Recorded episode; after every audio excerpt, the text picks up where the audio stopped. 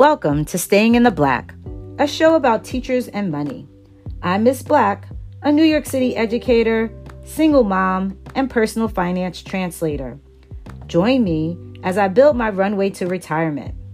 Each week, we'll share actionable steps, resources, and inspiration that educators can use to maximize their benefits and improve their personal finances. Staying in the black means having more assets than liabilities and being able to pay off your debt without any problems. Stop living paycheck to paycheck and build a joyful life. Thank you for joining me.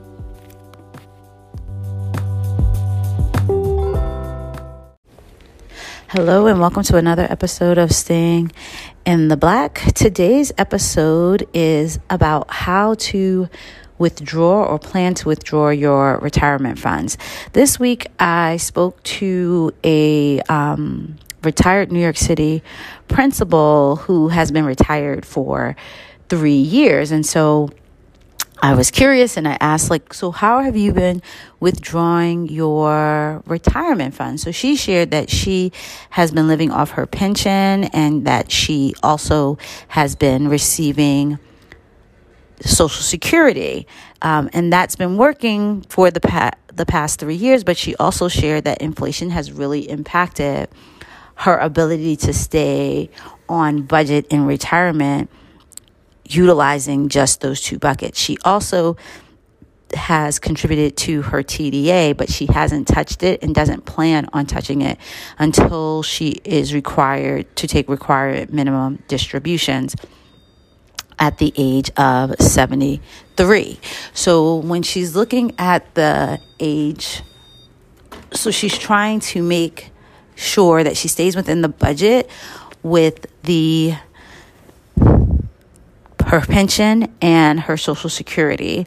And I had also said, well, have you also considered the tax implement- implications of taking out your, your TDA? Because what will also happen is is she lives in New York City, so she won't have to pay New York City and state taxes on that money, but she will have to take pay federal taxes on that, and so that will uh, increase her her income and that's something that she needs to to think about as well. Also she asked me what would be the what would be her um, required minimum distribution. And that changes on your age. So let's start with having a plan. You should know what buckets that you have and what tax implications or what taxes you'll have to pay in retirement. We're fortunate in New York City, um, as New York City public school teachers or educators, um, our pension is not city or state tax, but it is income, and you know the tax man wants his money. So that's one part of it. You have to find out what is happening in your where you teach, if you teach in a different state or um, in a different municipality. So the easy one, well, the kind of easy one is Social Security. So full retirement age, if you're born before 19 before 1960 so if you're born in 1955 or previously your full retirement age is 66 and it varies for some reason between 1955 and 19 in, in 1959 there's some months and things but i'm going to put the link to the social security site in the show notes so that you can see you can go and see what it is then if you delay after that point you kind of inc- you kind of accrue more money um, but at the very least 67 if you're born after 1960 and 66 if you're born before 1960. So that takes Social Security. That's based on your your salary up until that point and you contribute to Social Security generally as long as you are working. If you start your benefits before that age, your benefits are dramatically reduced.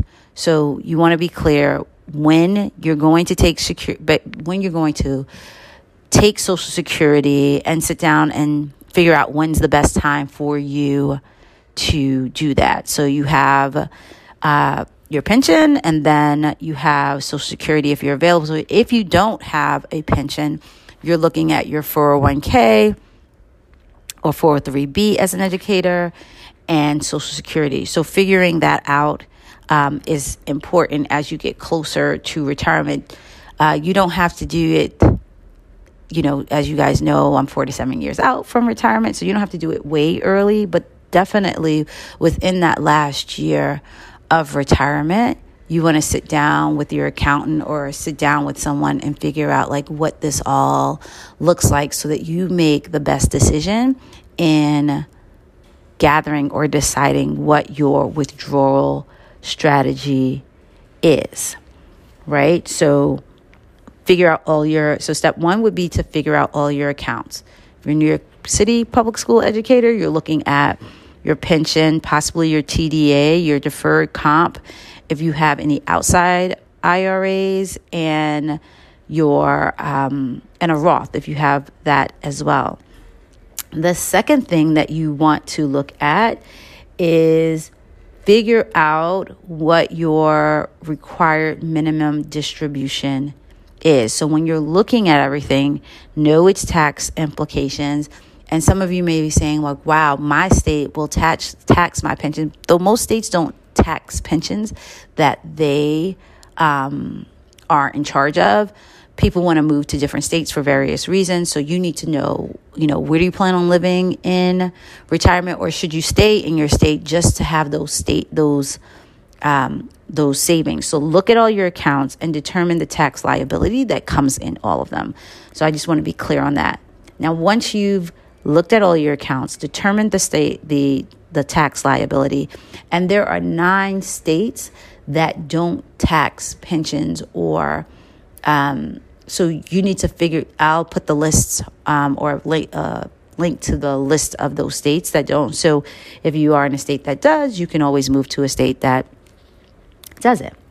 Once you decide, once you figure out your accounts and their tax liabilities, now you have to go to your um, required minimum distribution and understand what that means. So, because of the Secure Act 2.0, it increased the age to 73. It used to be 72. And so, because of that act, you don't have to take required minimum distributions until you turn, until the April after you turn 73. So you sit there and you're like, okay, I can afford to live off of possibly my pension or my TDA, whatever, before then. But once you hit the age of 73, the April after 73, I mean, the April after you turn 73, it is, you are required to take a minimum distribution. Everyone's minimum distribution is different. This is where I totally and completely endorse and suggest, recommend you should contact someone either at your where your account is held so that you understand what the amount is. For the case that you're dealing with a pension, most of the time your the agency that oversees it knows what it is. They tell you what it is and you just get it no matter what. And why do they do that? Is because the tax penalties for not doing that is 25% of the amount that you did not take. So for an easy uh, an, an easy um, uh, example of what that looks like. If you're requ- if you have to if your requirement distribution required distribution is for argument's sakes a thousand dollars for the year and you don't take that thousand dollars then you will have to pay a 25% tax on that thousand dollars which is $250 out of your money is going to go to Uncle Sam because you didn't take the $1,000 out. So you've worked all this time, you've put away this money, and because you don't take your required your required minimum distribution, then you have to give 25% back to the government. So really understand and let's say it was 25% was you know, so let's say you were supposed to take a thousand out, but you only took $500 out. Well, then you would be taxed the 25% on the $500 that you did not take out. Either way, you don't want to do it and you want to make sure that you are taking out the correct amount of money. Now, the other cool thing about the Secure Act uh, 2.0 is that by 2033, the age increases until 75 years old. And you may be asking, why does this number keep going up? And it continues to go up because we recognize that people, or the government recognizes, that people haven't been putting away for their retirement. So the longer that money can sit there and grow without you being forced to take it out, the bigger that nest egg or the bigger opportunity that nest egg has to grow. And so, for those of you, if you're Generation X um, and you aren't ready to retire or you feel like you haven't put away enough money to retire, um, that's myself included, I would fall into this 75 age range, not even the 73 age range. So that's the point that you have to, you know, figure out, knowing when you're going to retire um, and when those required minimum distributions are. You also want to make sure that you know it's not over your the totality the, the minimum required minimum distribution isn't over the totality of all your accounts. So what I mean by that is like if you have your pension, your TDA, your deferred comp and outside our IRA, there will be a required minimum distribution for each of those buckets. So don't think like, oh, I took it out of, you know, my my TDA or my deferred comp. I only took it out of that one account, so I'm good. No. You have to check what is the required minimum distribution of all of your retirement accounts, with the exception of the Roth IRA, which is why people love that account. That Roth IRA gives you so much flexibility. You've paid taxes on the front end and there are no required minimum distributions. And then you don't pay taxes when you take the money out because you already paid them the first time. And that's why people love the right, right IRA. I mean, the Roth IRA. So once you understand what your required minimum distributions are, then you have to figure out where to take the money out of first right? You want to look at which account makes more sense. Generally, in the case of your pension, you don't really have a choice of which those are going to be. But when it comes to your additional accounts, like your 403b, um, which in the city is your TDA, or your 457, which is uh, deferred comp, you can decide which ones you want to do that in first.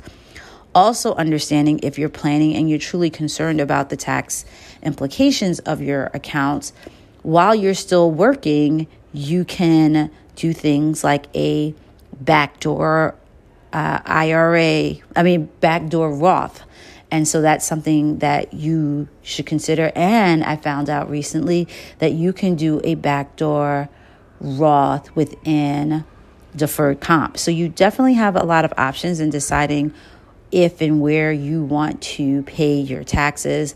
I am not a tax advisor. I just offer those the information, and you should definitely go to your um, to a CPA, whoever gives you tax advice and knows all the laws and how to do those things to ask the questions and figure out like, hmm, I'm getting closer to retirement. What does it look like? What are my options? And what do I want to do? So you would think, you know, how, what's the order?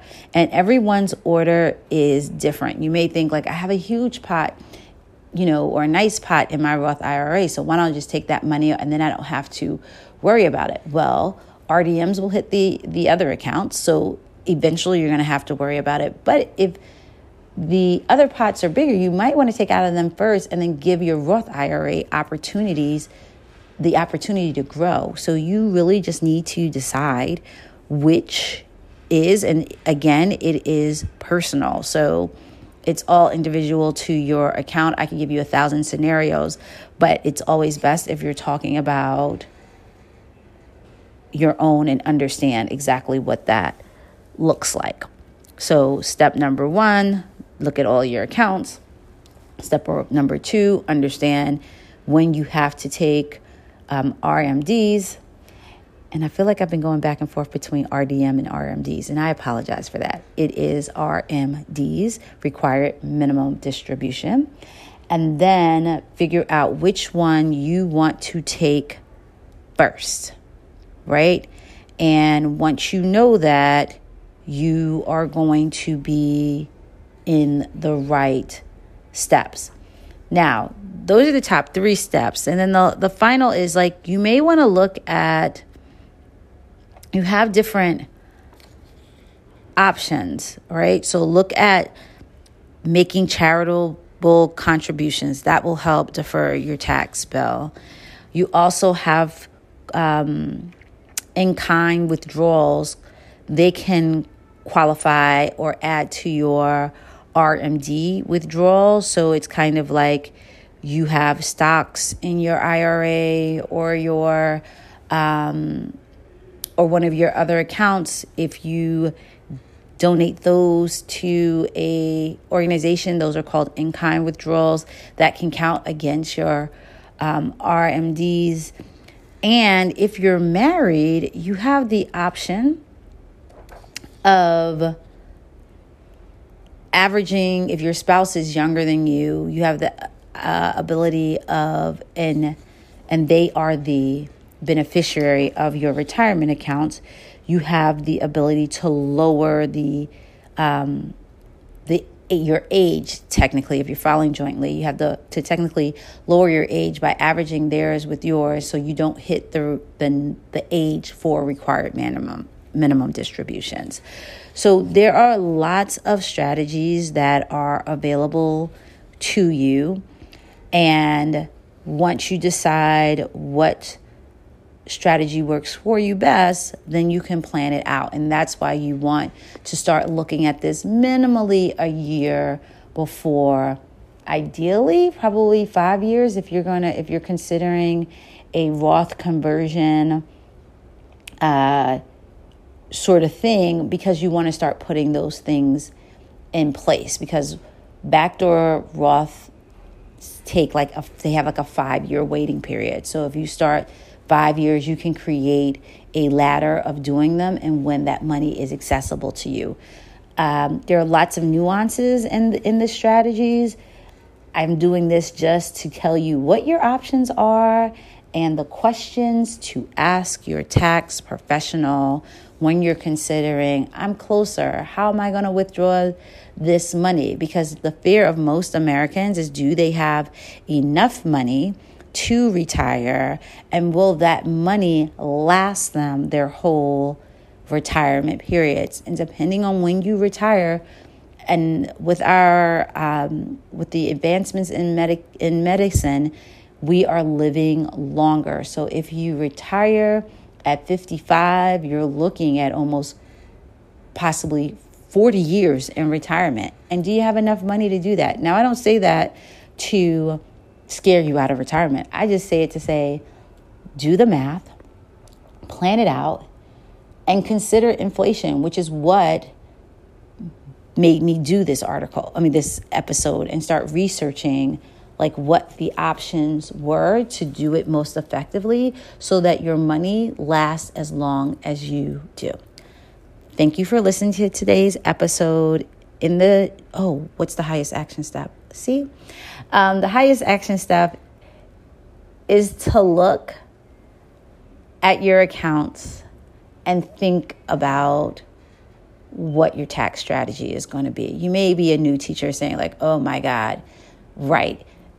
It's not that important for you. But if you're within the last five years, this episode is definitely for you. If you're a new teacher, you should be thinking about what are the retirement buckets that I am going to contribute to how and why. Am I going to only contribute to pre tax or am I going to do a balance between pre tax and post tax, which would be a Roth IRA, so that when I get to retirement, I won't be stressing over these things because, again, a Roth IRA has no required minimum distributions, and that is an option that you have in our 457 plan. So you may say, okay, I'll do my TDA pre tax and I'll do my deferred comp post tax, the Roth option, and therefore I have a 50 50 and I have a greater option. The possibilities are endless, but the highest leverage action step that you can take in this endeavor is to look at your accounts, understand the tax, tax liabilities that they have, and if you're under five years, go see a tax professional to really have a discussion about the best strategy for you withdrawing your retirement funds. So, again, thank you for listening to today's episode. I hope that it was helpful and has given you food for thought. And I look forward to speaking to you next week. Remember, stay in the black.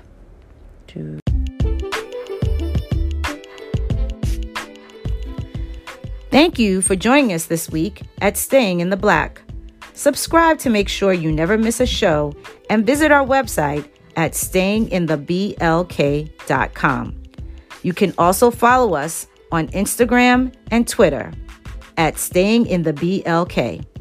If you like the show, please tell a friend and leave a review in iTunes so that we can continue to bring you amazing episodes. Thank you for listening. See you next week when.